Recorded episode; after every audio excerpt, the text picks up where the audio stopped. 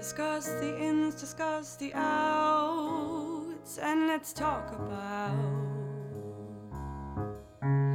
Let's talk about. Let's talk about. Hey, my name is Fergal Curtis. I'm an artist, and yes, COVID 19 has thrown a few spanners in the works when it comes to being an artist in Ireland. Hashtag Save the Arts has been trending over the last few months as many artists' careers have been shaken up. The arts have never been more important during a time of uncertainty. However, not everyone sees it like that. And are the artists who've been entertaining you for the last few months really being supported? I've started this podcast to bring together a diverse group of artists from different backgrounds and get their take on being an artist during these very strange times. We're going to talk about how the arts are viewed in Ireland, what support is out there during these times, as well as the artists' personal experiences and their views on the future of the arts. So let's get to it. Let's talk about the arts. My guest today is operatic tenor Dr. Gavin Ring. And let me tell you, I have no idea where to start. This man has many strings to his bow. Hailing from Cahersiveen in Kerry, I was exhausted after reading all of Gavin's achievements, both in his diverse operatic career and extensive educational background. I've got to work with Gavin a couple of times, most recently in the Magic Flute with Irish National Opera in 2019, where things were a little different. Not only were we performing live theatre, but Gavin was a completely different voice type, and the Magic Flute marked his swan song as a baritone. An extremely intelligent artist, the doctor part of Dr. Gavin Ring points to his PhD, where he researched Robert O'Dwyer's 20th century Gaelic opera, Eithne. This led to the opera being performed in 2017 for the first time in 107 years. And I was lucky enough to play a small role opening the opera as the Taoiseach, as Gavin played the High King of Ireland. Maybe in these roles, between us, we could have figured out a solution for the arts crisis we were challenged with this year. Not only having resurrected an important part of Irish opera history, Gavin consistently shows his support for the arts in Ireland, particularly during this tough time. Scrolling through his Twitter account, Gavin uplifts all parts of the Irish arts and culture industry, promoting his colleagues and the wonderful work so many do for the arts. He also kindly shares his wonderful talent and his passion or gra as he would put it, for music, opera, and Ireland. Lockdown has been a busy time for Gavin. He has continued to perform regularly on new platforms in events that have supported many during this difficult time, as well as being part of many projects and collaborations such as album releases and farewell surprises for well known radio presenters. He also runs his own music school, Cooley Music Academy, with his wife Nicola, another wonderful artist. Oh, and yes, they also welcomed their third child, Dylan. Truly inspiring, I'm excited to hear how Gavin has managed so many wonderful projects during a crazy time when the arts has been struggling to survive. With his work ethic, intelligence, passion, and talent, Gavin has shown us that despite a crisis, the arts is and will keep fighting back and flourishing. Please welcome Dr. Gavin Ring. Hello. very much, Fergal. How are you? My God, what an introduction. I always start with kind of asking people, so I kind of give that little bit of introduction. That's kind of from my outsider point of view, but then I kind of ask the guest to take us through how you got into the arts, Oh, yeah. why you're so passionate about it, um, any kind of background, you know, your kind of journey as an artist. Um, obviously, you've a really interesting one in the last few years from switching voice types, but I suppose going back, kind of why you got into the arts in the first place. Okay. Well, uh, I grew up in a little coastal village in uh, the southwest coast of Ireland, Cahersiveen in County Kerry, and um, traditional music very very strong down there. And uh, I suppose I was um, integrated into that scene fairly lively as a young fella growing up. Um, I played tin whistle, traditional side flute, uh, accordion, bodhrán, the whole lot of it. I was doing traditional singing, and I suppose I had a bit of a flair for music, and uh, started taking piano lessons then with a local teacher, and um, I uh, I suppose uh, from then on, really, music became kind of the forefront of my existence. Um, that and Gaelic football. Oh. And, also uh, important. Well, yeah, it's a bit like um, what they call. It's a bit like obligatory army service below in Kerry. Like you kind of have to, you have to do your, you have to do your return. Just so happened that I enjoyed Gaelic football immensely. Also, I wasn't that good at it, but I enjoyed it. Um, but yeah, so I, and I, I guess from the music point of view, it was just sort of it. it I was kind of, it became uh, a large part of who I was from a very very young age, and um, uh, I suppose the big sort of um, move for me, um, seismic shift rather, was when I uh, got a scholarship to St. Finian's College in Mullingar. Um, they've been running a scholarship there since the 1970s to train up organists and church musicians and, Okay. and things like that. So, um, but it's a it's a fairly intense sort of versing in all things musical, uh, particularly classical music. Obviously, is the mainstay, main focus. So I learned organ and classical flute, and I continued piano studies, and uh, started basically training my voice as well. Yeah. And uh, I always had an interest in opera. I always had a sort of because I think my grandmother and my mother and things like that would always have been playing it in the house growing up. So I was always, as I say, I was kind of attracted to it as a as an art form. And uh, then when I started training my voice in in, in Finian's, that kind of uh, what's the word? I suppose it, it, it gave me an opportunity to uh, to develop a part of my musical self. Which I'd always longed to do, but Yeah. never really had the opportunity. Nor, I suppose, maybe the the realization probably never hit me. I was quite young at the time that you could actually do this, and uh, and I, I absolutely you know I caught the singing bug as Yeah. uh, as, as they would say, and uh, everything else suffered. I wouldn't practice my organ, I wouldn't practice my piano um, to as sufficiently as I should have, and uh, I all I wanted to do was sing Schubert Lieder and opera arias and things like that. Like way stuff that was way too big for me at the time, but I was just you know absolutely kind of um, besotted uh, by the art Yeah. form, and um, I guess I uh, I suppose initially I didn't think that I mean I loved it and I always knew it would form part of what I would do but I never thought particularly when I was a teenager that it would be something that I would do full time um so I always thought that you know you'd have you'd kind of you have maybe a, a regular job and you'd have Yeah. your uh you you, you do Your you, you do your passion then in uh, Yeah. uh, in in whatever spare time you were granted. So I decided I'd become a primary school teacher first. Uh, I saw that as a sort of uh, an ideal kind of a a job to be able to pursue other things alongside your career. Um, and teaching does tie in. It does it does and like you i only realized that i i, I mean that becomes uh glaringly obvious uh once you actually become a singer um Yeah. that the sort of processes and uh the whole concept of pedagogy is uh, a, a huge sort of um it's a huge part of being a singer in, in itself, and Mm-hmm. particularly the, the processes of reflective pedagogy, where you're constantly sort of assessing uh, your skill set and your craft, Yeah. and um, and that whole sort of conceptuality is big in education. Um, but yeah, so I went to St. Pat's in Drumcondra.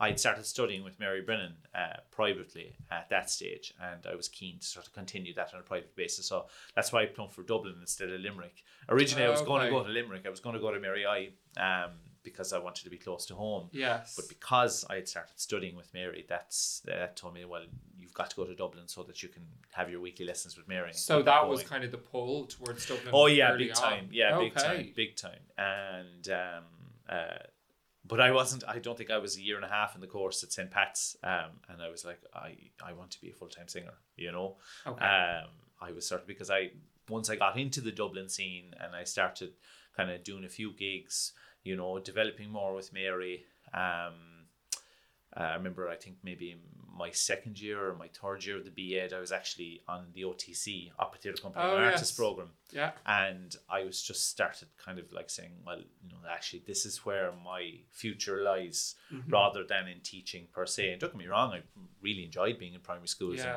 And I, I was just chatting to my sister in law yesterday, who's a primary school teacher herself, and we were just having a chat. And I used to love I, infants, were my favorite class to teach. And, uh, you know, um, so I, I, I, So there- I, characters. yeah, exactly. I mean, I I, lo- I love teaching. I, I loved teaching infants uh, in my teaching practice and whatever subbing or whatever work as a primary school teacher I did early on, um, because uh, they're great. Like you know, Yeah. you can, especially as well. You know, the utilization of music is very handy. And they respond really well to it. So I, I always found that the older classes were um, uh, they were grand, like, but in terms of grabbing attention, the infants were so much easier to do that. Yeah. You know, you just clap in front, at the top of the classroom, and, they all like, want to know what's going on, you know? Yeah. Whereas if you did that in fifth and sixth, they'd be like, what's that idiot at? Do you know what I mean? they're Like, kind of getting a bit cool. yeah, yeah, exactly, Yeah. exactly. And uh, you know, if uh, I, there there are many things in life I have I, I have been, and cool has not been one of them. So I fit right in with the with the junior and senior infants. Um, but uh, but yeah, uh, you look. So com- coming back to uh, when I was in Pats, yeah, I I I, I kind of decided, you know, by the when I, I I decided to finish the finish the degree because there was an excellent music department in Pats. I was getting a very very good grounding there. I was getting good opportunities, and um, I was enjoying the education side of things, and Yeah. I, I suppose I felt as well that like you know, when you go into the arts in any shape or form, there is a degree of risk, and uh, in terms of uh, being able to sustain a living from it. Absolutely. So I suppose that was always in the back of my head. Sure, look, if I, as long as I have the the B.Ed or the teaching qualification, um, it's it's a it's a nice insurance policy, I suppose. Yeah, As well yeah. on top of it, but I went straight into a masters at the academy then in Dublin because Mary had started teaching there, and I kind of felt that would be a, that would be a good starting point. Yeah. And um, I got a Bank of Ireland Millennium Scholarship to help me through to uh, pay for the fees because initially I was going to do a year of teaching, and then I said uh, I look, I'll apply for this Bank of Ireland Millennium Scholarship. I got that, and that sort of fast forwarded my decision then to actually take up a place the following year because I knew I could pay for it then, basically. Exactly. And um, And especially because you would like thought about it already, like it'd been on Yeah. your mind. This is what I'm gonna do. oh, totally, yeah. Yeah. So I was thrilled. Actually, I'll never forget the I'll never forget the evening that um I got. It was I, I'm sure it was an email. Um, to say that I had been given the, the scholarship and I was on cloud nine because I Yeah. just felt, I suppose, um, I felt like I was going down the path that I was sort of destined to go down, if that makes any sense. And I was felt that okay, this is this is this is what I really want to do, and now I'm Yeah. actually being given the means to do it. the Um, stars were aligning. yeah, exactly, exactly, and that was um that was really cool, and uh, I guess from then on, I, I I just sort of really sort of immersed myself in the Dublin scene, the Irish scene. Um, I did some small roles with the likes of Lyric Opera. I was on, as I say, I was on the Opera Theatre Young Artists program, Opera Theatre Company Young Artists program, and um, I started getting uh, you know gigs with the National Symphony Orchestra, and I started I, I I and I was doing the Feis Ceoil and the whole lot, and I was just had this really lovely, rich kind of formative uh, existence and experience um, in my my sort of my first years at the academy, and um, and uh, I, I suppose in 2010 then came a kind of a, a another uh, nice moment when I got my first job at Wexford, and uh, that was a real eye opener actually because I suppose up until then, um, everything had been kind of Irish centric. Now, obviously, Wexford is an Irish festival, but it's an Yeah. international festival in an Irish town, and Absolutely, and, yeah. and the way in which it's run is like no, is no different to let's say. You know, uh, an Italian opera company or a German opera company or whatever, particularly with the bloody daily schedules. But we, we'll, we'll not talk about that now. uh, but uh, They keep you busy. Oh, they certainly do. It Yeah. was like three session days for like two months. I was like, huh, what is Yeah. this? Um, but it was brilliant, like, because um, I got a, I, I got to do like a big role in one of the short works, and I was in the chorus, and I had a small role in one of the main stage things, and I just got this really sort of intense experience, and that I, I that kind of set me on the path then to kind of um, uh, slowly but surely getting more regular sort of work Yeah. both in Ireland and in the UK and little bits in Europe and stuff like that. Like, and, um, after that, then I, I suppose when I finished the masters, uh, I was starting to work a good bit, and um, I was also teaching as well. I was doing a bit. Of, I was actually I had returned to St Pat's and from Drumcondra, and I was actually um, teaching voice to the third level students there Oh, at the time. And um, but uh, I, I suppose a lot of my colleagues at the time were kind of maybe heading. I remember Dean went off to the the opera studio in Munich, and Yeah. and uh, Tara had gone off as well, and uh, Naomi had gone to um, uh, Naomi. O'Connell had gone to Juilliard, Yeah. and uh, I kind of felt ev- I, there was a, there was a couple of offers at the time to start to do similar stuff, but I just felt that I had more work to do with Mary, which I did Okay. vocally. So I actually. I, I opted to stay on and and work for another couple of years with Mary, and it was the, it was a really good decision actually because I there was a couple of sort of technical things and there was a few things I really wanted to nail down. Um, but and so that's quite a brave decision as well. Yeah. Because you could be like, I'll just go. You Yeah. know, let's see what happens. But to I just didn't feel I was ready. Do you know what I mean? I, I, I didn't feel. Um, I felt that whatever. Like as I remember, I got offers to. Well, I wouldn't say offers, but like I was. There was talk of going out to Munich at one stage. There was talk of going out to Texas at one stage as well. And, Oh wow. and I just kind of felt that at the time, it just it just didn't feel right. That wasn't the right decision for me. But Yeah. but as well on top of it, I I also from a kind of a young age, much to the frustration of a lot of people, because I think when you're when you when you're young, uh, I I suppose I would have made a lot of decisions based on a personal basis as well. And Okay. um, I think an awful lot of people responded quite. Uh, that got me into some tricky territory sometimes because I think Yeah. uh, there's there's there's a there's a, a perception out there. Something is that young people don't know their own mind when it comes to making personal decisions, Mm-hmm. uh, or certainly decisions for personal reasons. Um, so uh, so yeah, there would have been the sometimes that got me into hot water. Um, But then at the same time, basis, like yeah. when you grow up, you kind of realize what's important. yeah. So in a way, maybe you were ahead of. Well, I don't know if I was ahead of it, but I suppose I was always a bit stubborn, you know, and I was always kind of maybe a bit kind of, no, look, this is what I want to do, and this is the way I want to start to do it. I'm still the same. Um, uh, just ask Nicola about that. Drives up the wall. Um, so, uh, and I always sort of adopted this uh, approach, particularly with the arts and kind of, you know, for how you want to plan your career. There's more than one way to skin a cat. Do you know, you, th- there is just because one person goes off and does it and they be, and, and that's a success for them doesn't necessarily mean that that's going to Mm. be this exact same for you. Every artist is different. Yeah. Every professional is different, and uh, at the end of the day, you know, obviously with the best will in the world, and you must take as much advice as you possibly can. But sometimes, you know, the ultimately the decision lies with Yeah. the individual in question, and I sort of adopted that attitude from Yeah. fairly early on. But but anyway, I, I, I felt that I had that work to do with Mary, and um, I was like, look, I'm going to be around Dublin after the Masters. Still, what will I do? Will I put? I'm going to be around for two years anyway, at least, more or less. Better put my time to good use. So I was like, ah, sure, look, I'll do the PhD. And and that journey began. yeah, exactly. It was funny actually. I, I was um I, I was ki- I was actually late with my application for it because it was such a it was kind of a last minute deci- decision actually. I'd always kind of thought about it. I remember my mother because my mother did a PhD when she was in her fifties, Yeah. and I remember her saying to me a few years before that she was like, if you're going to do something like that, try and do it when you're younger, and Okay. let's say you've less responsibility and you don't have kids to be thinking about and stuff, and mm-hmm. that kind of resonated with me. I was like, oh maybe. I remember ringing Deborah on the bike actually. No, I mean.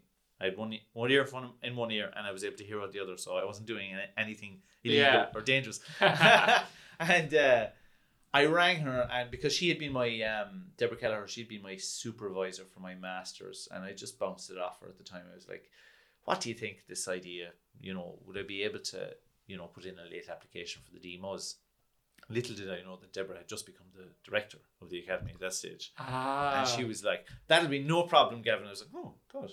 That was easy. That was easy. And she seems to have a lot of executive knowledge. Yeah. but a couple of days later, Little I was did like, you know. little did I know. uh, so so I was able to enroll in that, and that was that that was really cool. It was brilliant actually to to do the the the, the demos of the academy. Um, it Mm. really brought me on as a musician, really brought me on as an artist, and just sort of even from a kind of because I mean so much of what we do as musicians anyway certainly um uh and certainly I think it's more and more and more as opera singers there's an awful lot of sort of uh writing involved be it blogs or writing articles or program notes or um that kind of thing. Doing a research sort of project as big as a PhD or a DMus on that level, um, and completing it gives Yeah. you a, a huge skill set in terms of being able to um, write well, think kind of uh, in a very uh, uh, coordinated and kind of uh, um, uh, kind of methodical way, Mm-hmm. and um, and gives it and, and, and allows you to allows you to both speak, but it allows you to write with clarity Yeah. and that was really really that was really really good and it also gives you this added sort of conceptuality of the importance of research when it comes to um, performance and Yeah. the importance of Of being you know reasonably well versed at, at, at you know um, with your with the material which you're performing um, so that was uh, and of course I mean I, the, the added bonus of my research actually le- leading to um, the performance of Eithne Yeah, uh, that was absolutely. that was very satisfying because sometimes people do PhDs and maybe they might get a few conference presentations out of it, a few journal articles or whatever, and that's brilliant, amazing. Yeah. But actually, to have the added sort of realization of something to say, well, actually, it contributed to something very real and very significant is uh, that's probably one of my. You were asking me before about um, uh, highlights of my kind of artistic existence. That's definitely right up there. Sorry, I know I'm Yeah. waffling something unreal. No, keep it, keep going. Yeah, I we, just tend to. you can you can go off on one. I think what's Yeah. interesting points you've raised there are like um, the extra skills that you've learned by doing the PhD, Mm-hmm. and I think during a time like this, a lot of people have kind of had to go, hmm, what else can I explore because I can't perform or I can't, you Sure. know, have my outlet, and then also the idea of like, I've had this conversation recently with a lot of people of, you know, in college we are kind of taught there's that's what you're aiming for. Mm-hmm. And as you're kind of going through the career, you're like, oh, but I like this and I like that. And it's about finding your own success. Of course, yeah. Um, do you think, because I do want to go into, I'm so kind of fascinated by your mindset and the balance you find, because it seems like you've kind of always had this like really clear way of staying true to yourself and doing things your way. Do you think that that having that kind of mindset has prepared you for a kind of strange time like this Yeah. because you have kept busy whereas like I'd say let's say for myself I definitely went ups and downs and lows and highs and I'm good in some ways and then not great in others. Yeah. But then looking at you being so busy and seeing all the projects you've done over the time, Mm-hmm. I really wanted to get into like find out about your mindset, how you approach your work, Yeah, your well- kind of work ethic, and how that helped during this time. Uh, don't be fooled by uh, social media and my. I was hoping my- you were going to say that. Yeah, um, don't be. Don't, yeah, I mean, don't, don't get me wrong. Um, so there's a couple of things there. Um, I'll first say like about this whole notion of um, uh, I think sometimes artists convince themselves, either rightly or wrongly, that they're kind of one trick pony, and Yeah. um, while there is a tr- there is a mainstay or a sort of a th- uh, a main thrust of what they do, and that forms the kind of the kind of central nexus of of everything that they do as an artist and whatever sort of genre of the, of the artistic spectrum they, they operate on. Mm-hmm. There is a whole load of other sub skills, sub skill sets that they have will have developed unbeknownst to themselves sometimes yeah. and sometimes it's it's about sort of just sitting back and kind of tapping into that and realizing oh wait a second now maybe you haven't had an agent or something like that so you've had to do all your own self promotion you've had to send all your own emails to say look are you interested in doing this bit of work with me you've collaborated with people so you've got an you, you know you Yeah. you chances are you will be good at that chances are you'll be exceptionally good at networking and kind of you know because the arts is not a, a you nobody or certainly very few artists that I know of anyway sort of plow their artistic trajectory without any input from anybody else. It's a very Oh, yeah. collaborative thing, sort of rule of thumb. Um, so the cha- again, chances are is that you have a pretty ex- extensive network of people, both inside and outside the arts, Yeah. uh, who you've worked with, collaborated with, and had um, dealings with. Um, and uh, as well, you know, um, there's an awful lot of artists out there who will be, you know, will have a very good social media presence, and like that would pinpoint to me uh, to a skill set of, you know, you're one is clearly good at marketing and advertising and that sort of thing. So Yeah. there's a whole range of kind of things that artists can do and have been doing, but haven't necessarily kind of gone, oh yeah, hold on, I'm actually really good at that. I'm really good at PR. I'm really good at. I'm actually really good at marketing, and I'm, I'm I I I know how to talk to these people, and I know how to do this, and I know how to do that. Uh, and it's different for every artist. I'm not saying every artist has that now, but I think No. an awful lot of artists have it, and sometimes Yeah. they, they they would do well to sort of give themselves a bit of credit for it, and in turn utilize that to their benefit, particularly in a time like now Yes. when like, I mean, I'm not saying that it's going to sort of change the sort of vista f- for an artist at this particular time. It's a challenge for all of us. Like we Yeah. don't have any, we we have and we have very little say in like how this pans out because we're dealing with something which is just completely beyond our control uh, regarding the pandemic. So, Yeah. but um, And it's unfamiliar. Like Exactly, and like you know, and ultimately speaking, we are we are, we are depending on um, uh, we are depending on both the government and the bodies which represent us to you know make the right decisions, both from a public health point of view and both from our point of view. Now, we'll get into that later yes, we But- will. regarding my own mindset, I mean, um, again, yeah, I look, I, I suppose uh, social media is a wonderful thing and uh, uh, a terrible thing all at the same time. all at the same time. the good, the Um, bad, and the ugly. It really is. It's Yeah. like it's like everything all in one. It's mental, really, when you think about Yeah. it. Um, but I guess I would have always seen, even pre-COVID, whenever I I, I, I resisted social media for a long time um, because I was a bit like I can't be bothered with this. And when I say that, I, I couldn't be bothered with Facebook really. Uh, you still don't have a Facebook. no, I still don't have Because I went on this morning to look. I was like, he definitely has three children. I'm just gonna check it for the interim. Yeah, yeah, yeah. Um, but then I was like, oh, he's not on Facebook. No, but you're very no. present on there. A lot of people have bits up about you. All right, okay. Yeah. Oh, that's good. That's Yeah, good. That's just good so you know. know. I did. I, I found. Uh, I I was on Facebook very briefly uh, back Yeah. like when it first came out, uh, and uh, I just I, I to be honest, I just couldn't get my head around it. I was a bit like, I remember I had a Bebo page. And Yes, I didn't. I oh. didn't mind Bebo. Bebo was grand because, like, when you're a student, you had nothing to do anyway, really, other than like plan your next night out. Exactly. and uh, and decide who gets your like that day. yeah, exactly. I, I, I- was there was there likes on Bebo? I It was can't you got remember. one like a day. Was that it? Yeah, so you know what? There's you some- weren't liking Something to be said for that. Yeah, and you kind of you saved it. You saved You your saved like. your like, yeah, yeah, yeah, yeah. the, the thing I hated about Bebo was your 16 top friends. oh God, and you'd yeah, be that's like, right. Yeah, If you God. stayed in the top 16 and some people, or how far up you were. and I think back to that and going, Jeannie Mac, no wonder we're all like social climbing because, like, from Bebo. for Bebo, yeah, Yeah. it really started. Yeah, well, yeah, I don't even remember that now. I just remember like constantly trying to come up with weird and wonderful ways to, um, or or, or abstractionist ways rather to describe my uh my biography in it. I would put all sorts of strange things on it. But anyway, um, uh, so yeah, and and then Facebook came along, and I was. I guess it was just like I was. I was always one of these people as well. It was like when I was, particularly when I was younger, if somebody texted me, it would take me an age to get back to them. I was really sort of just Yeah. like, I was, I was laid back to the point of being almost horizontal. And when it came to like you know communication, I mean that's not the case now because like my my livelihood depends on me getting Yeah. back to people pr- properly.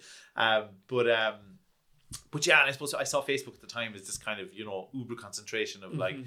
you know having to sort of you know uh, uh, what's the word um, preen one's sort of uh, people's pers- perception. of you. Yeah. I mean, I wasn't even thinking on that sort of a, um, uh, a kind of deep level about it. I was more like, No. oh, I can't be arsed with this. And uh, I, uh, I I remember I just shut it down one, one time. And I resisted that. I, I didn't actually re-engage with social media until 2013. Somebody suggested me after I, because I did the National Opera Studio in London. yeah. Somebody suggested to me, you know, you, you should think about social media in terms of um, what I can do if you're from, from an advertising point of view. Yeah. And I gave that some thought. And I was I sort of looked at other singers or other um, people working in the classical music industry who had a very good online um, uh, social media presence, purely from a business point of view Yeah. and uh, kind of a um, yeah. Um, so and I kind of figured actually this might be worth pursuing from the point of view of you know staying ha- having this outlet, as it were, uh, to showcase your work. Uh, and that it's sort of readily available, it's instantaneous, and that if anybody It's wants, free. yeah, it's free exactly. and like if you you know garner enough of a an appropriate following, because Yes. like when you first join these things, like you get inundated with like bots wanting to join, wanting to follow you, like Yeah. this, and uh, I suppose Leave me alone. I'm a professional. yeah, exactly. Yeah, actually, to be honest with you, I was kind of I I I, I adopted a kind of a uh, a kind of a zero tolerance policy on kind of you know followers who basically had you know were either bots or were up to no good or Yeah. you know and sometimes you sometimes you have to give people the benefit of the doubt obviously sometimes you know i mean there's there you know as i say social media is weird and wonderful Yeah. um, but uh, but yeah, like sometimes you get these these you know, uh, as I say, these sort of follows from people, and you're sort of a bit like you scroll through their. You first of all, you look at their own sort of output, Output. Yeah. and you say, oh, okay, yeah, this person's you know homophobe or they're Yeah. a weirdo or you know. So I'm like block. yes. Thank you. yeah, Want to be I, I actually don't need your follow. I, I Yeah, really don't need that. Um, but uh, so I've, so I kind of yeah. So I I, I look I, from from then on I was like, look, I'm just going to use social media as this sort of um uh, or in the main, shall we say? Sometimes I will indulge in a bit of personal ranting. The odd time. Yes. Sometimes I'll indulge in like maybe, you know, I'd say something like when my son was born and things like that. Like, but I Yeah. try um. 95% of the time to keep everything that I release on social media sort of work focused. Work. Yeah. Uh, and uh, and I find it from that point of view it's very handy. It's very handy and it's it's it's uh, it's it certainly helps in terms of I know this is such a millennial thing to say, but it's help, it, it helps you build a brand of Yeah. a certain a certain you know and, and I, I'm not saying that like you know um oh I'm uh, Adidas or Coca Cola or anything like that. Are going to I have- sponsor yeah, Gavin Ring. or but that I that I that I need to to preen myself or preen my brand to that level. Um, I guess that's just kind of my kind of loose conceptuality around it. Um, Yeah.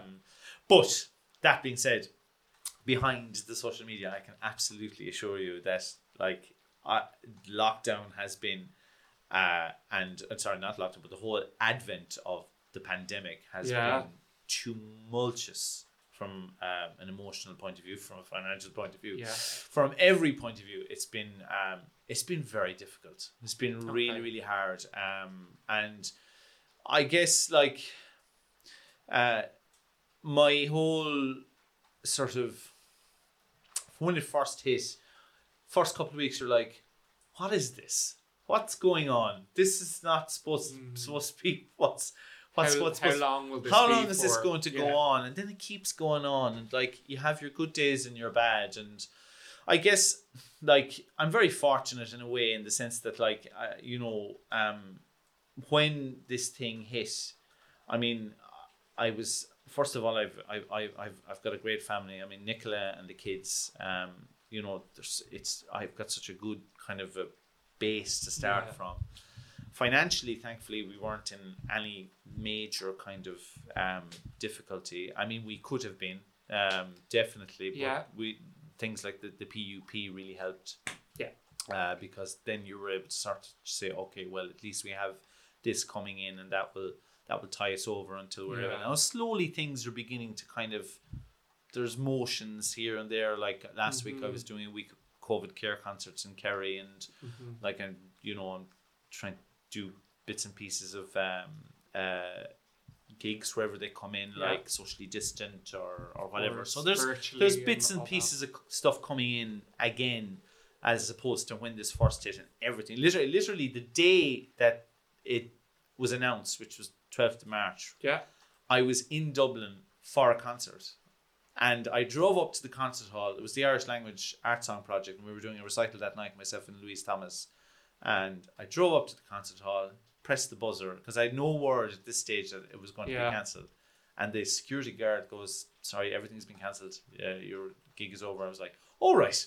So back up the road. what was that moment like? Was that kind of like, oh, grand, all right? Yeah. Or were you like, shit, what's happening? No, I, I I just didn't I didn't realize that the seriousness of what was going on at all. I Yeah. thought this was sort of a, a, a momentary thing. So it was sort of kind of like, all right, okay. And then I We'll think it was have a my agent rang me and says, "Oh, I've just been on the phone to Simon Taylor or whatever, and they're going to pay your full fee for that concert." So I was like, "All right, Grant, Great. happy days, that's fine." Uh, off Put the kettle on, yeah, exactly. and then the whole thing started to unravel over Yeah. the weeks and months, and like all my work, like gets it's it just everything. Certainly, the vast majority of everything for this year has been cancelled, Mhm. and that represented, for I suppose developmentally for me, it represented an awful lot from a sort of the, my transition point of view from baritone to tenor Yeah, absolutely. obviously that transition has been uh, is has is is is done but i'm in the early stages of developing as a as a tenor Yeah. and i had the work which was sort of um contra- i had contracted was obviously from a financial point of view was you know going to be very um very helpful indeed Yeah. um but also from a developmental point of view it was re- it was going to be really important It was a good trajectory. yeah, it really Yeah. was, and uh, that that more than anything has been disappointing because I felt Mhm. like this was going to sort of set me up for the next, let's certainly certainly for the next few years, and because I, and it would have sort of given me the the scope to sort of uh, to de- both develop, but also at the same time uh, get the exposure that I needed to be able to sort of you know Yeah. move on with the with the with with, with, with being a, a, a full time tenor, so to speak. And for kind of just to sidestep for a second, that transition for you, because it seemed very seamless. It seemed like it just kind of happened from an outsider point of Yeah. view. But was it kind of mentally, like, was it difficult or was it an obstacle or was it kind of like, this feels right? Yeah, but all, all of that in in one. Okay. Um, it was sort of, I guess, um, I'm I, I've been very blessed. I I've, I have a very very good agent and uh, I have a very good teacher, and uh, I guess that gave me, uh, when I when I first broached the issue of oh by the way I think I'm a tenor. Um, That came from yourself. yeah, it came. It came. It came from me. I mean, I you see. I guess I was always kind of fortunate in the sense that, like, well, is probably the wrong word, but I always had this high-ish voice. Yeah. The I height wasn't was quite there. a tenor, but I had had height, and the height was always relatively easy, particularly for a baritone. and uh, but that was kind of a selling point in a way. Like that was kind of like, uh, oh yeah, you can do a Figaro, no problem. You can do it in Barbara Seville, that is. Yeah. You can do an Onegin, you can do a, an Eisenstein, you can do a Billy Budd, you can do any of these sort of um, higher set or certainly higher leaning um, baritone Yeah. roles.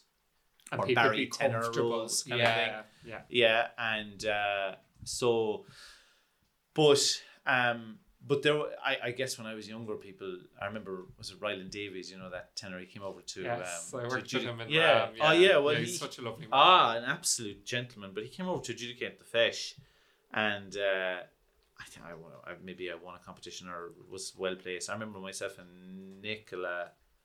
Uh, he adjudicated us in the duet competition Yeah. and stuff like that, and we did a lovely masterclass with him afterwards. It was lovely, but uh, he um, they were out himself and uh, some of the singing teachers and stuff like that. They were out for a dinner or something like that, and uh, and Ryland said uh, to Mary at the time, "You know, I think he's a lazy tenor."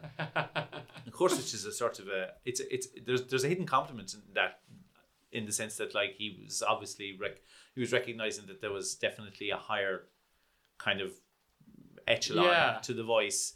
Um, but it totally went over Mary's head that that expression. She had possibly not heard it before. I mean, I hear it all the time. You, you Yeah. probably hear it as well. Like, Absolutely. no, there's a barrel. Ah, he's a lazy tenor. Like, Yeah. you know, uh, uh, he can he, he he could sing Nessun Dorma if he wanted to, sort Yeah. of thing. Like, you know, which Mhm. is a which is a kind of a as I say, there's there's a compliment there. It's like that guy has a really versatile voice. But it totally went over Mary's head. Mary's like, he's a lazy nothing. He works extremely hard. she heard lazy was like, right, let's Yeah. go. Mary is ever the mama bear coming out and, and, and protected. Uh, but uh, so, but there was always a sort of a, a, a kind of it was always in the air, particularly when I was younger and studying. Oh, you know, I wonder is he a tenor and sort of Mm. thing. But then once I started getting regular work as a baritone, that disappeared. Yeah. And again, I come back to the old single-mindedness thing of myself. People would have said to me, "Oh, you might be a tenor." I was like, "No, I'm comfortable being a baritone. I like being a baritone. It suits me. I don't want to be pushing it." blah that that was my sort of thing like you know and so if somebody Yeah. said to me back then oh you're a tenor I'd have been like oh they don't know what they're talking about subsequently they did but anyway Yeah. that's neither here nor there but there there was a definite um physical shift like I Okay. I remember it like because I started having physical sensations that I wasn't having previously and I was like what is going on here and I knew I had Mm-hmm. Your body was like, I've had enough now. yeah Come on. basically Stop yeah. being lazy, Gavin. Yeah.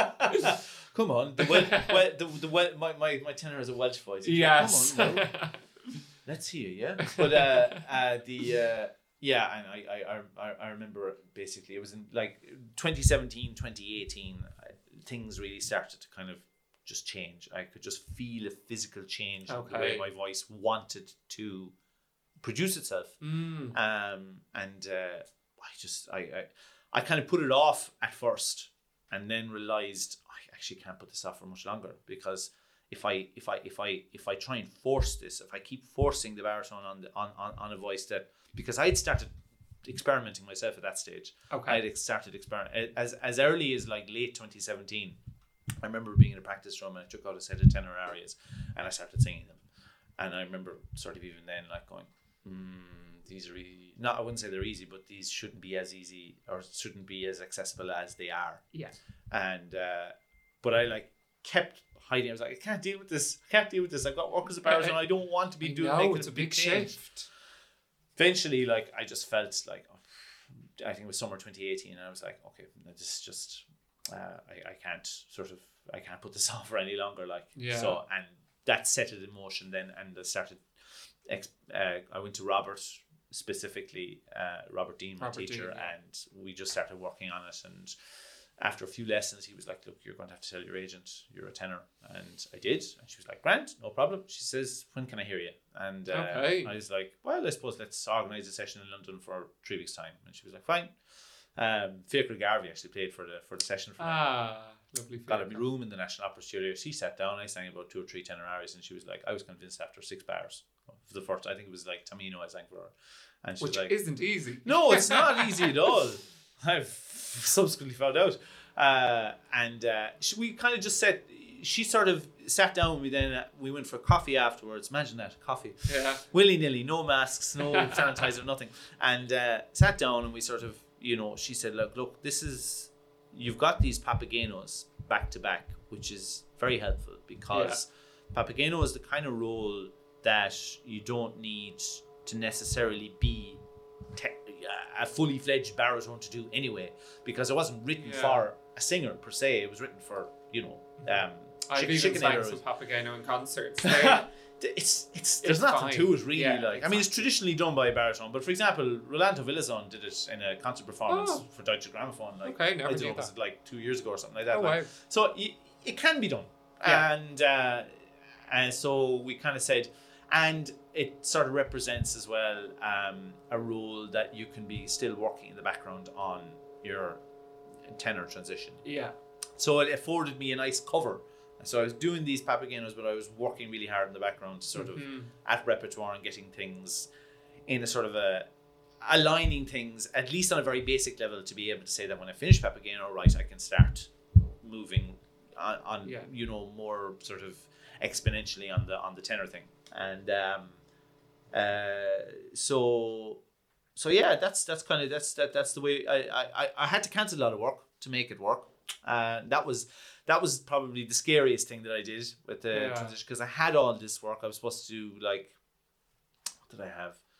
Um, God, I can't even remember now. But I, I remember like there was I was supposed to do uh, Count Almaviva, um, Okay. a Eugene Onegin, um, a Don Giovanni. So big Uh, stuff, like yeah, there was like there was good. There was good stuff. Tough to give away. Yeah. you know um and uh and like work stretching right into at the time this would have been what late 2018 early 2019 i worked Mhm. stretching as a baritone right into Wow. middle of 2021 and Yeah. um i was sort of like oh yeah I, that was a, yeah it was that was the the last the last gig i had was a contori at um at garsington and uh and uh, i was like oh god what do i do because how can i how can i justify cancelling all this work um so i kind of maxine was kind of of the my, my age and she was like this I think you should. I think you should basically we'll do it. We'll, you do your Papagenos and everything after that will will just goes.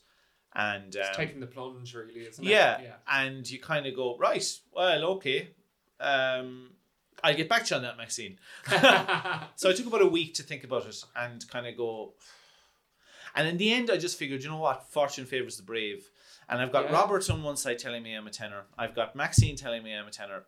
I feel, obviously, primarily, Yeah, most importantly, that you. that's that's Mm. that's where I am. That's where my voice is comfortable. If I were to start to drag the transition out until, let's say, my last gig in 2021 as a baritone, there's no way that I could have transitioned, let's say, doing a role like Count Almaviva in Marge Figaro or uh, Don Giovanni. I- Yeah. you just those roles are so absolutely set in, in baritone territory that they're they just vocally will not allow me to complete the same type of transition uh, that, that that I had to do. Yeah. Um, whereas the Papagenos did, which was great. It was just fortunate they fell in that way because it meant I was able to earn and transition at the same time. It was just I was very lucky. yeah. Um, but the other roles they just weren't suitable. You could not do Nonyegan and like be trying to transition to tenor at the same time. Absolutely. Uh, so I kind of I, I, I kind of said, look, feck it, just let's do it. Do you know? And look, I'll teach. I'll uh, I'll I'll find sponsorship. I'll apply for grants. I'll do whatever I have to do to make, Make this make this work. And I did, and th- that was that was I sort of when something is right from that point of view, it will it it certainly my experience. If it's the right sort of path, it tends to provided obviously you're willing to put in work yourself. Yeah. It tends to it tends to work out in some shape or form. I'm not saying like that you know you're going to be singing in the Met overnight or anything like that. No. But your your personal sort of development will sort of it'll it'll it'll, it'll, it'll come along. Um, And gives it- you a bit of a shove taking a massive risk like that. Yeah, and it, Yeah. ironically, now that I'm talking to you, it probably prepared me a little bit better for what has happened because I, I- Exactly. last year I cancelled all my work, and this year the pandemic cancelled all my work. So I was like, okay, I kind of know how this feels, yeah, you were exactly. even though I had no control over it. it does Um, feel like you were almost being set up for this pandemic. Maybe, maybe, maybe. I mean, I mentally certainly. Well, I don't know about mentally. Um, Nicola will. Uh, she She may have a there's different a, story. There's been a few meltdowns. Let me Yeah. tell you. There's been a few meltdowns. But We'll not stick too to. Gavin Ring on social media.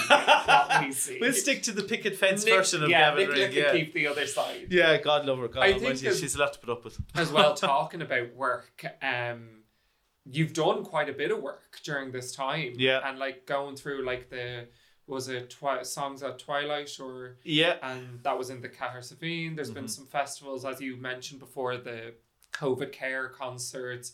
Um, you did an album release. I don't know if that was recorded during this time or before. No, it was actually recorded when I was a baritone, believe it or not. Oh, yeah, it's, okay, it's, so it's, quite- it was kind of a weird one for me in a way Yeah. because like uh, I recorded it in 2018 um, with that uh, wonderful gentleman and um, and pianist um, Niall Niall Kinsella, yeah. and he uh, um, he was releasing um, the you know jo- John F. Larchet complete songs and airs, and it was due to come out. I think was it 2019 was originally when it was supposed to come Oh, out, okay. but a couple of more songs came to came to light. Wow. So he rightly said, "I can't release this album when they're and under the pretense of it being the complete songs and airs if there's songs that haven't been That's recorded." so, wow. That's so we actually went back last year and recorded um, the ones that needed to be um, obviously added to the to the to Okay. the album. And uh, So there's a mix of baritone and tenor. well, kinda, kind of, because actually a couple of the, uh, I mean, a couple of the uh,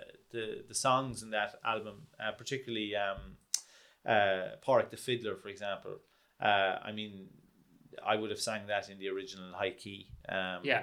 There was another one as well. I can't remember now off the top of my head, but um, that you can sort of hear it there, all right, that there's Mhm. definitely something going on, you know. Yeah. Um, and I think that actually the song I can't remember exactly off the top of my head, but um, the the the second song or the, the the songs that we had to add to it, um, because I was actually at the time in the middle of, middle of the transition, or maybe I just finished up being a baritone. I actually asked Niall we actually transposed it up. Oh yeah. Um, I so suppose with song you can do that. you so can, of course, it's- yeah. absolutely. It's more, it's more sort of, um, it's it's more commonly done. Um, but, but yeah, I, I guess like when when it when when the pandemic hit, like it became clear to me fairly early on that like you know this was going to have a disproportionately um, uh, negative impact on artists and arts organizations. Obviously, I mean, you wouldn't have had to be a rocket scientist to figure that out. Yeah. Um, and I kind of I remember ringing like Peter Whelan, and I was like, you know, uh, I think the main thing here is to stay relevant. Yeah. If we can stay relevant, and I don't know how we do that, or I don't know how we do it in a meaningful way. Uh, obviously, social media is readily available. Yeah. Um, let's utilize that, and obviously, everything, eh, the whole world kind of went online, and the arts did too. Yeah. No, it's not the same. It's not the same at all. And like I, I for one, like that, I'm, I'm, I'm tiring of the, the, the kind of the, the online performances and the online streamed performances, both from watch. I mean, don't get me wrong. There's some been some fantastic stuff put online, Yeah. and I have enjoyed all of it tremendously. But as an artist, and I know that all artists will agree with me when I say this, like it, our raison d'etre is the live experience, and like Absolutely. there's only so many so much look and we will continue to produce i certainly i'll continue to produce online i'll continue to do whatever i possibly I can hope so because I've been enjoying your Instagram account. Thank you. thank you uh, fergal yeah you're both you're, you're you're one of five people in the world well, we're, I'm sure we're a good five. You know. Um, it could be four i don't know but uh, yeah the um so it just you know i i kind of figured look we've got some some things i engineered myself some things i was asked to do i was just kind one of yeah. you know, I just sort of, I kind of felt that if there was an idea, explore it, see if it can materialize into something. That was, let's say, like the Cahersiveen thing. That was a, an idea that uh, I kind of came up collaboratively with the chairman of the festival below there. Um, obviously, Fiacre approached me about the West Wicklow thing. Yes. Um, Dervla asked me about the Kilruddery stuff. Um, uh, and then I would have, I mean, I was fortunate I played for the Culture Ireland thing. I just sort of, I, I, I wouldn't say that there was any great master plan. It's kind of just, do you take every day as it comes? Because every day brings a new set of, like, you know, there's, a, a, a day or a week is a long time in the context of a pandemic. You know, Yeah. a lot can happen. So I, I, it took me a while, and I'm still getting to grips with it. But I kind of, uh, uh, what's the resigned myself to the fact, or yeah, resigned myself is probably the right expression.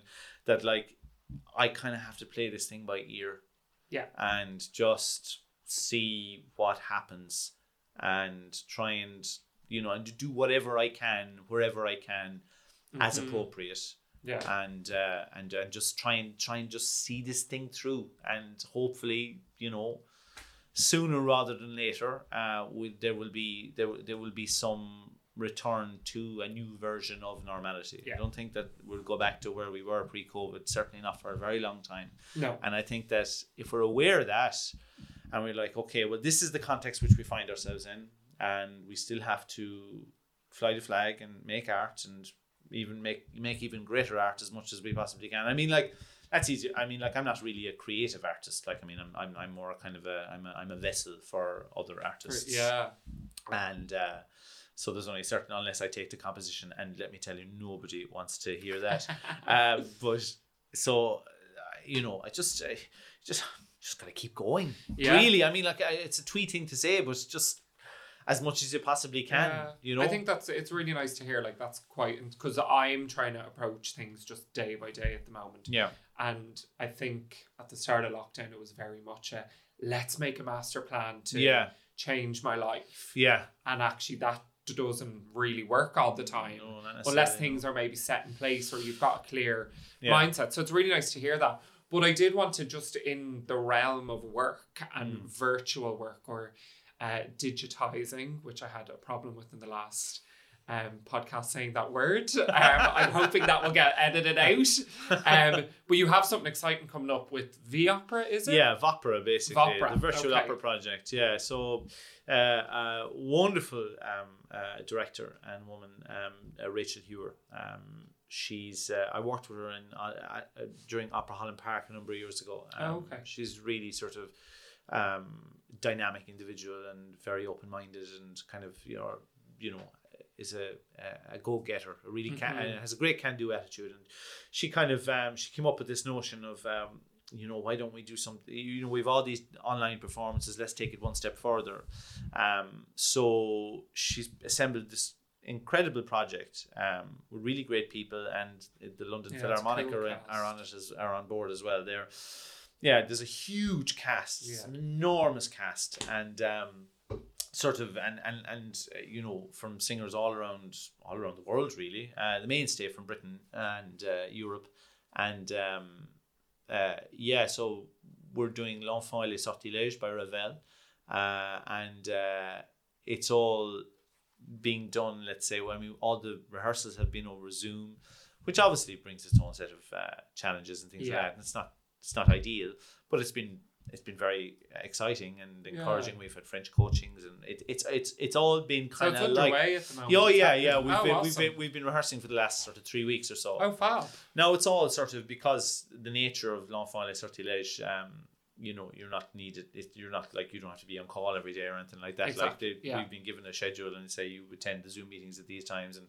we'll rehearse your bass and um, and then basically what we have to do as artists is record ourselves Okay. uh, either on our phones or something like that, but just basically that they have a visual and an audio, and uh, and then they'll basically just take our heads, and they they'll supplant them then onto these wonderful digital creations, and they have a choreographer who's doing all the all the, basically all the all the all the all the choreography, all the dance, all the movement uh, Oh, behind amazing. a green screen in London, and they'll basically just you know create the I, I won't speak too much about it because um I don't want to sort of give away the game. Absolutely. But like Save it's sort of surprise. yeah, because it, I think it will be really cool actually, and I think I think as well like it's a really valid this the, the the virtual opera project is a really valid artistic response. Mm-hmm. I'm not saying that there haven't been artists that every other artistic response during the uh, this pandemic has been has not been valid, but this seems it's somehow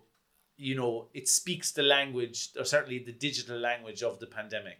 Yeah. And it sort of it speaks to the it, and and both from the way it's sort of conceptualized and the way in which it's going to be presented.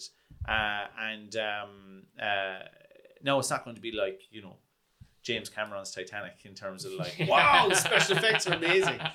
But it's a really it's got real integrity. It's a really good exposition. There's really good musicians on it. It's a re, it's it's a it's it's it's got serious meat on its artistic bones uh, as a piece of as a piece of as a piece of work created digitally during a pandemic. It's Yeah. it's there's it's it's it's I from that point of view I find that really exciting because um as I say it's sort of it is of our time Yeah. uh, and that's uh, and that's that's that's really important. I'm not I'm not I'm not saying that it's the only way that we should be making art at this particular time, but it's certainly a very very uh, it's it's a really strong avenue. Yeah.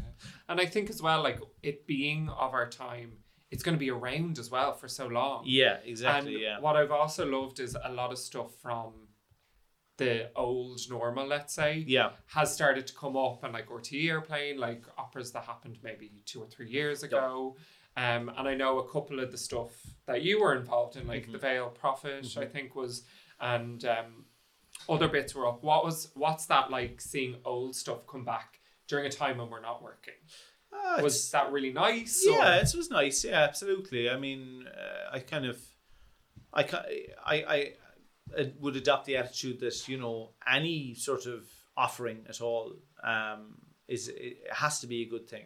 Yeah, because I mean sometimes you could argue I suppose that you know there's oh well there's a kind of a cacophony and it's very hard to sort of kind of you know um kind of see the wood for the trees in, in, in, in that sense. But I don't know. I think um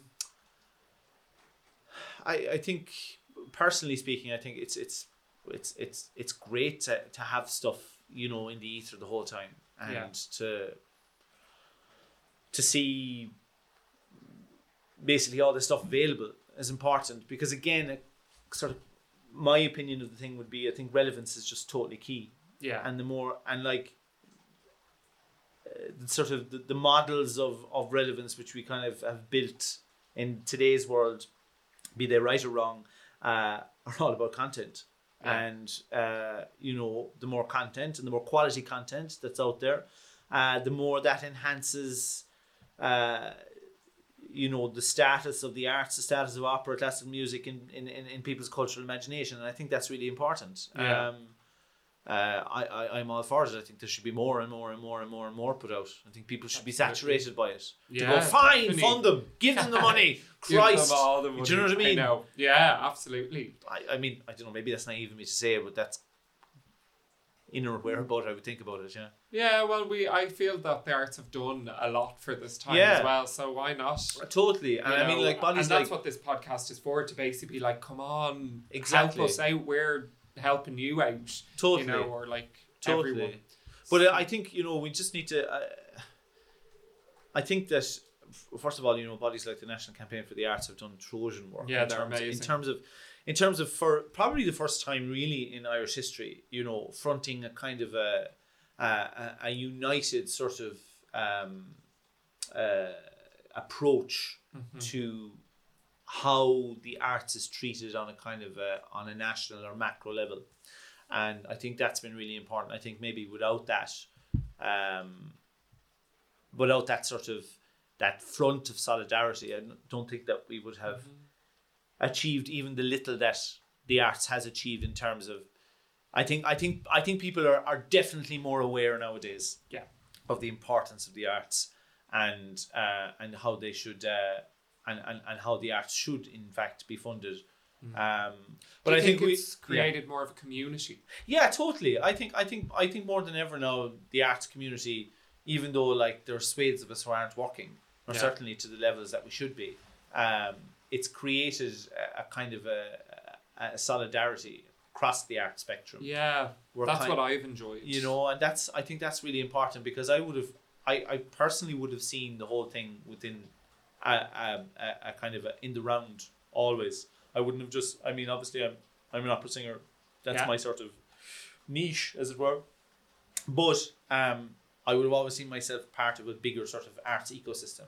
And I think the more that we sort of encourage that, engender that sort of thinking, Yes. that we're all sort of interdependent, uh, the stronger we are in terms of you know basically be banging our drum, and the louder we are, Yeah. and uh, and and the more fruitful we will be then in terms of actually you know collaborating and and doing all sorts. And I think the ties over like different art forms, like you know, opera definitely has moved into the theater and the Totally. dance world, and you know that's moved into opera, and you know that's and I think that that's actually a great thing about great thing. Dublin, Yeah. or not Dublin, Ireland. Sorry, you know I'm from Dublin. Yeah. Um, about Ireland is that we do because we're kind of small, we have that overlap. Yeah, there's And I- fluidity. Yeah, Yeah, and I think this time has kind of even woken that up a bit more. Like I think so. I've yeah, worked with different people, like just for fun, just to keep things going.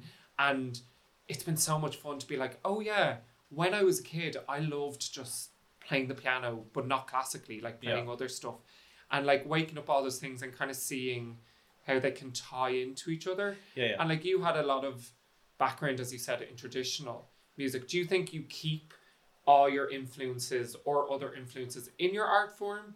Or do you think that they have like influenced you in the past and now you're kind of in your operatic art form? No, no, absolutely. It's an ongoing thing. Like obviously, look, I mean, the, the, the, as I said to you, like there's a there's a mainstay of what you do. Yeah. And uh, but yeah, I- mean, like something something like Eithne, for example.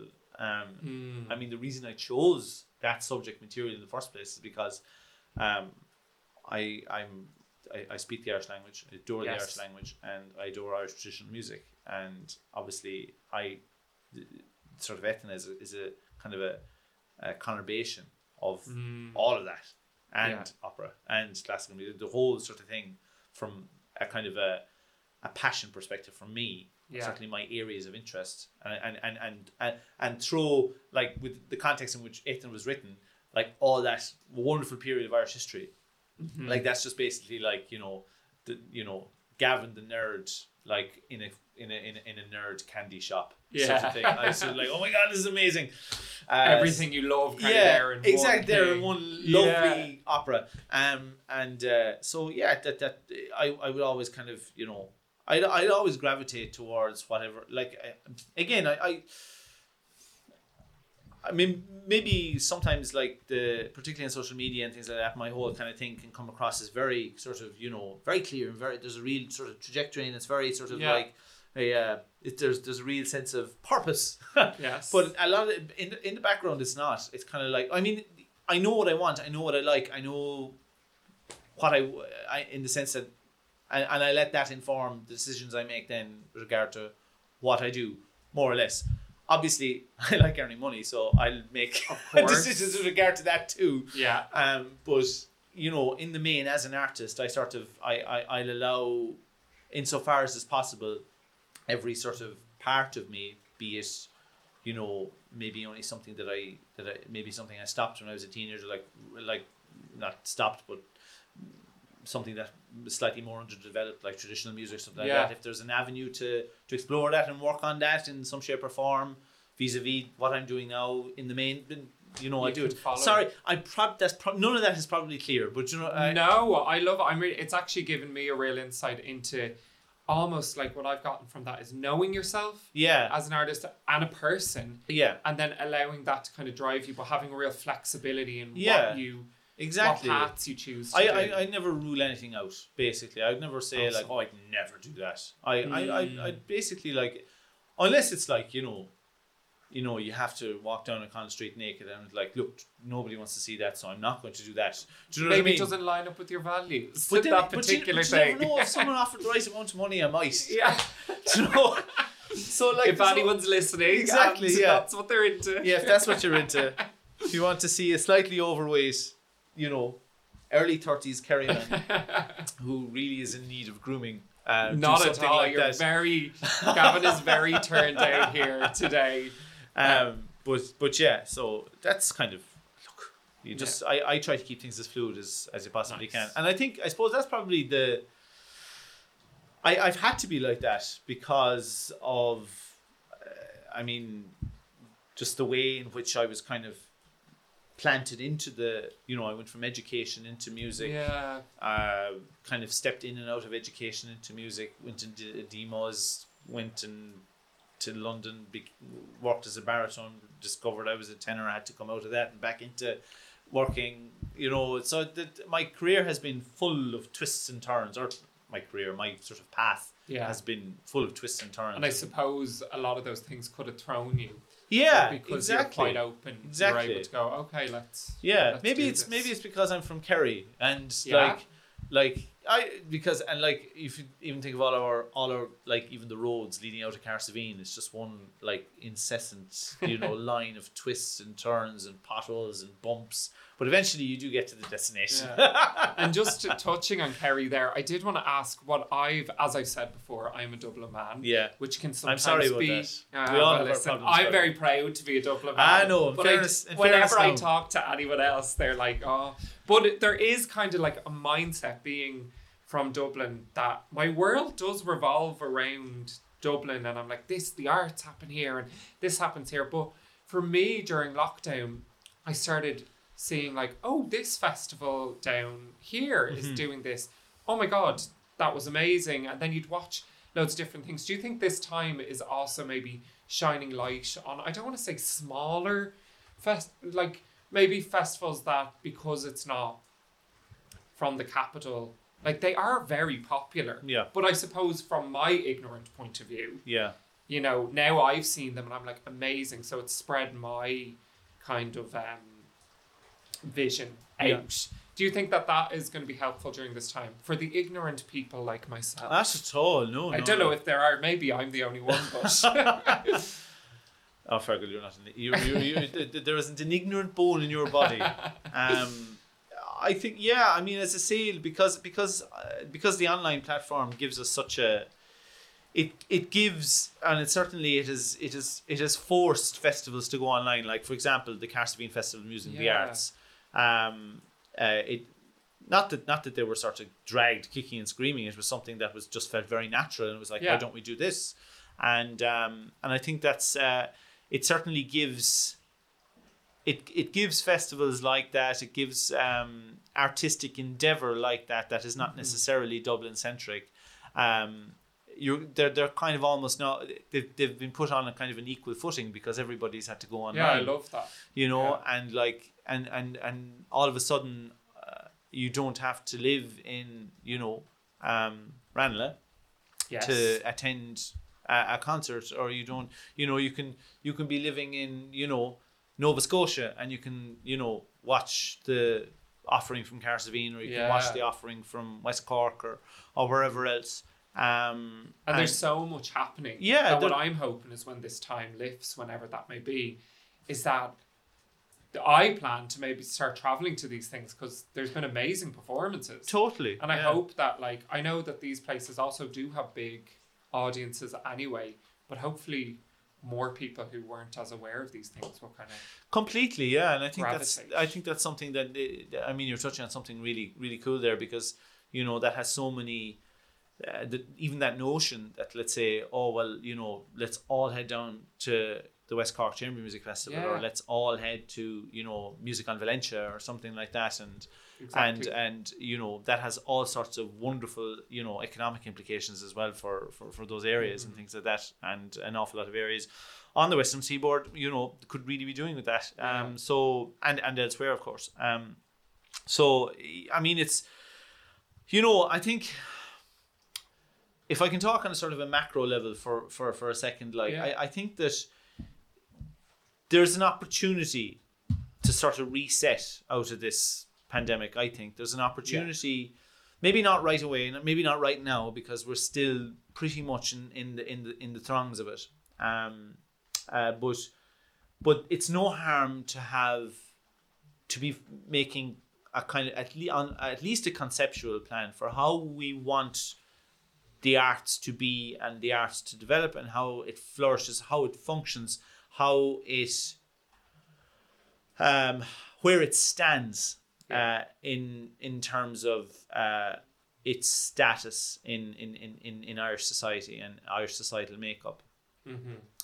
I don't think necessarily that the arts have always ha- have been necessarily, um, you know, always kind of, you know, uh, that people have always been completely dismissive of it. Quite the contrary. I just think that there needs to be a sort of a renewed kind of conceptuality of how we of how we of of, of, of basically of, of where it of, of where it lies Yeah. culturally speaking. And um and i think there's a real opportunity i, I think that podcasts like this and uh, the more we talk the more we, that we that we um uh more we discuss the more we sort of throw out ideas.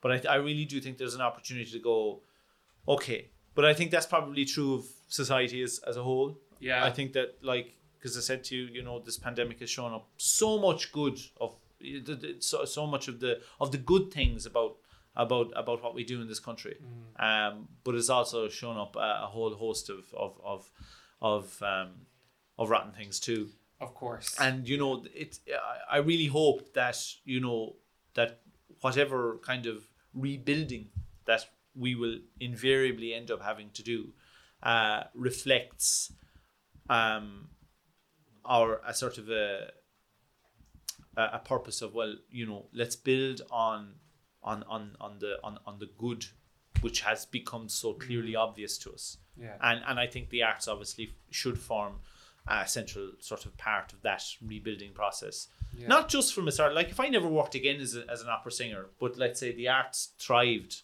or the arts became this, you know, um, sort of, uh, I would say sacred or anything like that, but became, uh, was given the sort of status, um, both kind of uh, from a support point of view and from a sort of a cultural point of view, which it deserves. Um, I, I, I think I'd probably die a very happy man. Because I think I because I, think I think it needs to start at education. I think I think we need massive overhaul of our arts approach in terms of education. I think that I think at the moment we're we're far content, we're far too content in Ireland to accept uh, a sort of a, a low standard basically. Uh, and uh, I'm not saying that artistic endeavor is uh, uh, from a sort of a curriculum point of view is not valid. Of course, it's valid, but I Yeah. just think that we are. I think that we're capable of so much more. Because Uh, there's so much talent here. there's so much, to, and we've. An, I think. I, I think Irish society has a natural leaning towards um, a kind of a, uh, an art, artistic tendencies, Yeah. shall we say? And uh, I think you see. You, you see that like we're a small island nation that can produce the likes of Beckett, that can produce the likes of, you know, um, uh, Lancome or that we can produce the likes of, uh, uh, you know, you know, on on uh, Joyce, you know, what. Uh, com- com- com- composers like Seán Ó Riada, you know, uh, Gerald Barry. We have this. There's something in it, like we're I mean, I'm- it's, and, and it's not just anecdotal. Like I mean, the proof is there. Yeah. You know, Mícheál Ó Súilleabháin, people like that. We we have this.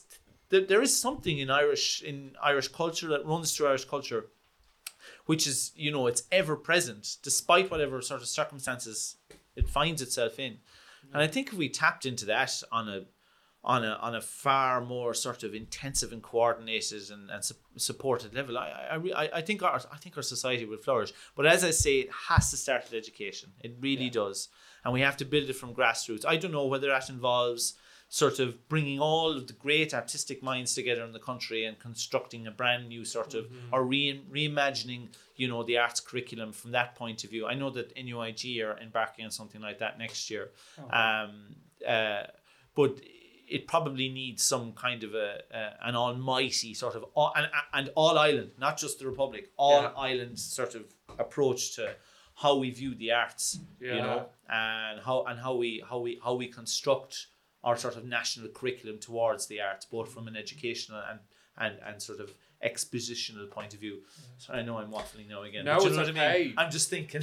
Yeah, no, Think- I'm actually feeling, I'm thinking feeling very what comes out. patriotic. you know, I'm like, okay, let's let's do this. But I suppose from an educational background, it's like um, segueing in. Yeah. Um, I'm learning how to segue. Uh, if you good. have your own music school, Cooley Music Academy, which is opening, reopening next week. I wish I could claim ownership of it, Fergal, but actually, Oh. um, I mean, uh, while I'm sort of assuming directorial responsibilities, well, my very, very good wife has um, uh, is is on. Um, I would say quasi maternity leave um, because she still has to put up with me. Uh, she uh, uh, so yeah, I mean, it was um, it was something that uh, obviously I, I I pitched in with last year. Um, Yeah. uh, we, we we felt that we wanted to start something in uh, You've been where open a year now, is it? Or- Yeah, well, this is our second, second year, year, basically.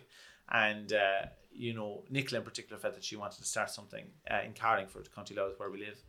And um, uh, we approached some of the uh, community stakeholders there, and they were thrilled with the prospect. And um, so it was.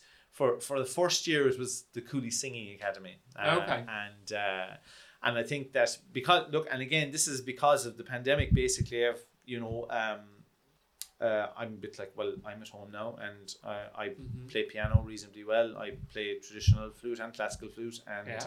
I have a reasonably good um, uh, grip on music theory. I say reasonably with massive asterisks uh, either side of that word. But once you have a Um, book beside you, you're. Exactly. A book on YouTube and off you go. Um, and uh, I kind of said, well, look, well, why don't we expand? I'm going to be around, and why don't I put that again? Why don't I put that skill set that I have that may not necessarily be as developed as my operatic skill set? Yeah. Obviously, I will be doing singing, singing teaching as well, and we've, I've sort of, I sort of figured, I, I, I was kind of thinking to myself, well, you know, how do I, how do I also, you know, put my vast expertise as, a, as an opera singer and experience as an opera singer to good use as well. That's why we came up with the advanced vocal arts Mm-hmm. I was just idea. to ask that, yeah. Ava, which Yeah, is actually Ava. My, my second my second child's name as well. Oh. Um, yeah, and um, so She's uh, going to have a big head. She's going to be like, you very- named a program after was. me. I, I said it to her last day. I, I'm not sort of thinking, you know, and uh, I said, I said, I said, oh, you know, Daddy's after naming um, his his teaching program after you, Ava. She's delighted.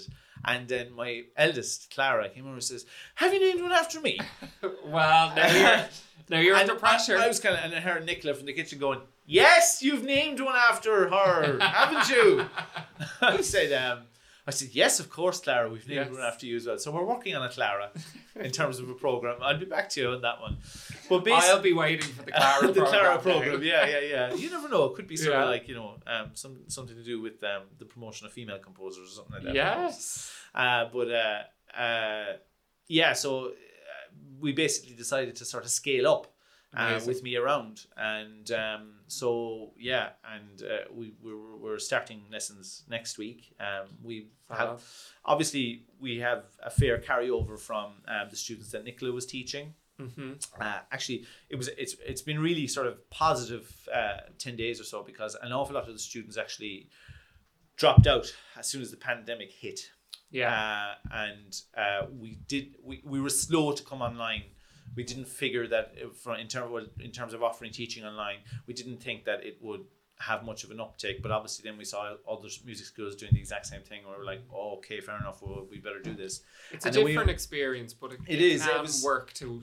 Yeah, it know. can. It can. It can. And I think. Look, we sort of managed to get just under half of the students back online. It wasn't great, Mm-hmm. uh, in the sense that, it, like, in terms of the numbers. Yeah. Uh, but the experience was very, uh, very, very helpful, and it was Great. good because it allowed it because we sort of finished up, or Nicola finished up that teaching uh, around the end of June, and it allowed us to go. Okay, well, how can we improve this? Yeah. So You had the information. yeah, exactly. Yeah. So we did a bit of research into how to sort of um, optimize Zoom, and Mm. we got some audio, say, audio interfaces and condenser mics and stuff like that. and Yeah, you have some of- setup in in your studio. Yeah, or- it's nice yeah. now, and it's I, I've done I've done I ran a few test lessons, um, because I started I, I got a couple of students online in the UK and in the USA as well. Oh, and, nice. Uh, during the summer, and they're now on the Ava program, so to speak.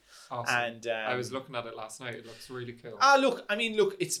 It, it, it. I was sort of saying to myself, well, how do I how do I differentiate? Let's say your kind of general kind of you know because the the teaching that one does in let's say in in, in Carlingford is generally a very basic level of teaching. You're teaching you know kids. Yeah. And that it's a it's it's it's beginner stuff. Do you know what I mean? I was thinking, well, how do I put the other end to good use as well? yeah. And I says, well, I could offer an, an online course to people who you know could are at more at a more advanced stage and who I who I would have something to contribute to. And um, so yeah, and it's it's actually been really cool. I have a, a couple of people signed up already yesterday. So Nice. um, yeah, look again, it's just another sort of uh, thing. I was like, well, look, we have.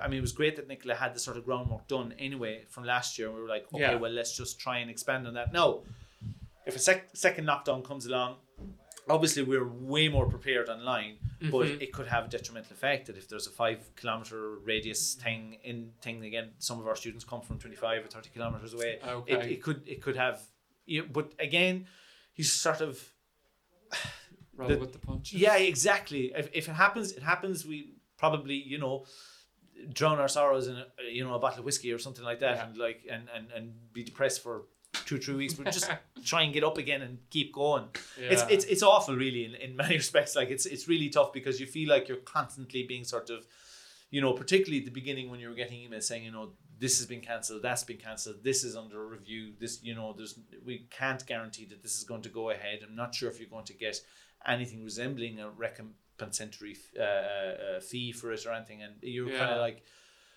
you know how much more of this can you take? Like yeah. and it is it, it, it, it there is a fear there then like that when you do embark on something like that you do embark to say right we're going to open on next week and we're going to Mm. start the lessons up and we've put a whole load of covid protocols in we've got thermometer course. guns and and sanitizer gel and stickers and perspex and visors and the whole lot and Yeah. you feel you're really prepared and then something else to come along but i guess we've had so many months now of like basically taking knocks that there's probably a bit of kind of like a shrug of the shoulders. yeah, we're like, right, okay, find another Yeah. avenue. Try this, try that.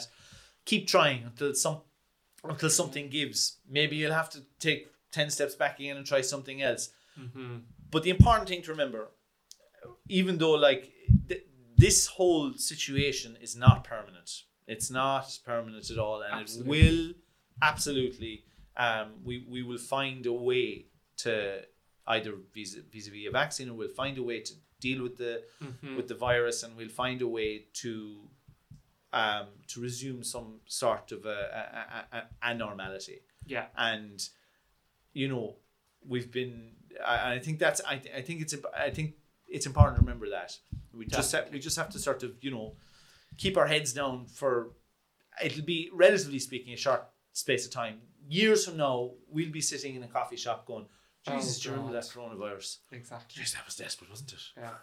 And hopefully we'll have many more skills. Well, and this is we'll have it. a better Yeah. country, better world, or you'd like to You think know? so you'd Yeah. like to think so we need to get rid of Trump once we get rid of Trump well, yes, that's obviously we have no say we have no say in that but like we can be kind of going please, Please, vote for. Biden Again, like visibility, just even if we say it online. Yeah, yeah, exactly. Someone might listen.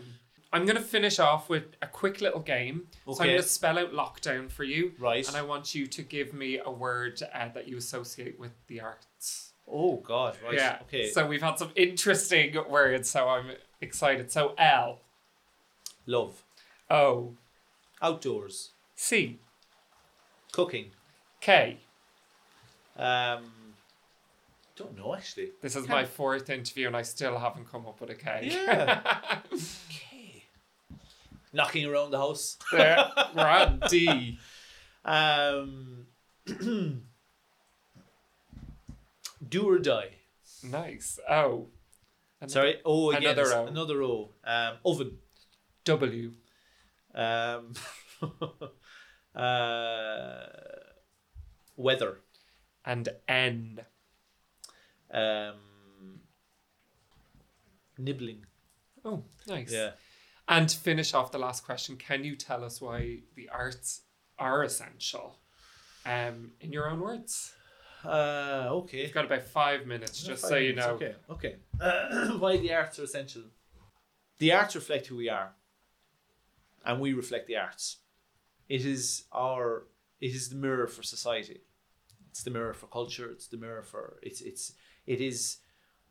Um, the process, or certainly trust of the process by which we reflect as a society, uh, and it it allows us that cushion that platform to explore and to uh, you know every facet of our society um, the parts that we love the parts that we're comfortable with the parts that make us laugh the parts that make us cry the parts which we don't like the parts which are downright obscene horrible and, and and and atrocious but the arts gives us that space to deal with all of that um, you can see it all around the world.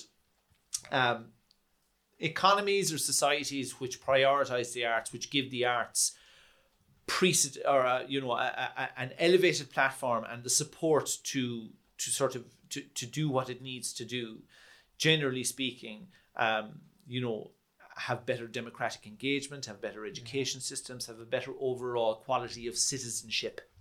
And uh, and and and I think if if if if we are to to to become the the democracy, the country which I think I think Ireland has an idea of where it wants to go, um, and I think that if it can if it, if if we if the, the the maintenance of a thriving art scene is going to be so important to realizing that potential. There you are. Amazing.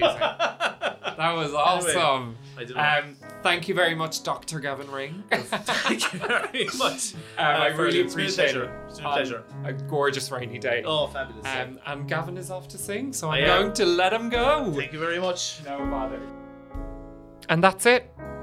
I'm hoping that through this podcast, these incredibly talented people can raise awareness for an industry that is so important to many and so dear to myself. Next time you pick up a book, get inspired by an article, have a dance around the kitchen to some music, or lose yourself in a film. Spare a thought for the artists who show up every day for an industry that is essential to every single one of us. And let's keep the conversation going. Let's talk about the arts. This podcast is presented by Tall Tales Podcasts. Tall Tales Podcasts have just launched their new platform, Broadcast by Tall Tales. You can access many shows for free over on this platform. Our free shows are created to start conversations, and we believe those conversations should be accessible to all. However, if you are in a position to do so, we ask that you would consider supporting this podcast. Your support allows us to invest in future shows, further conversations, and many more lols. So head over to broadcast.talltales.ie and show us your support.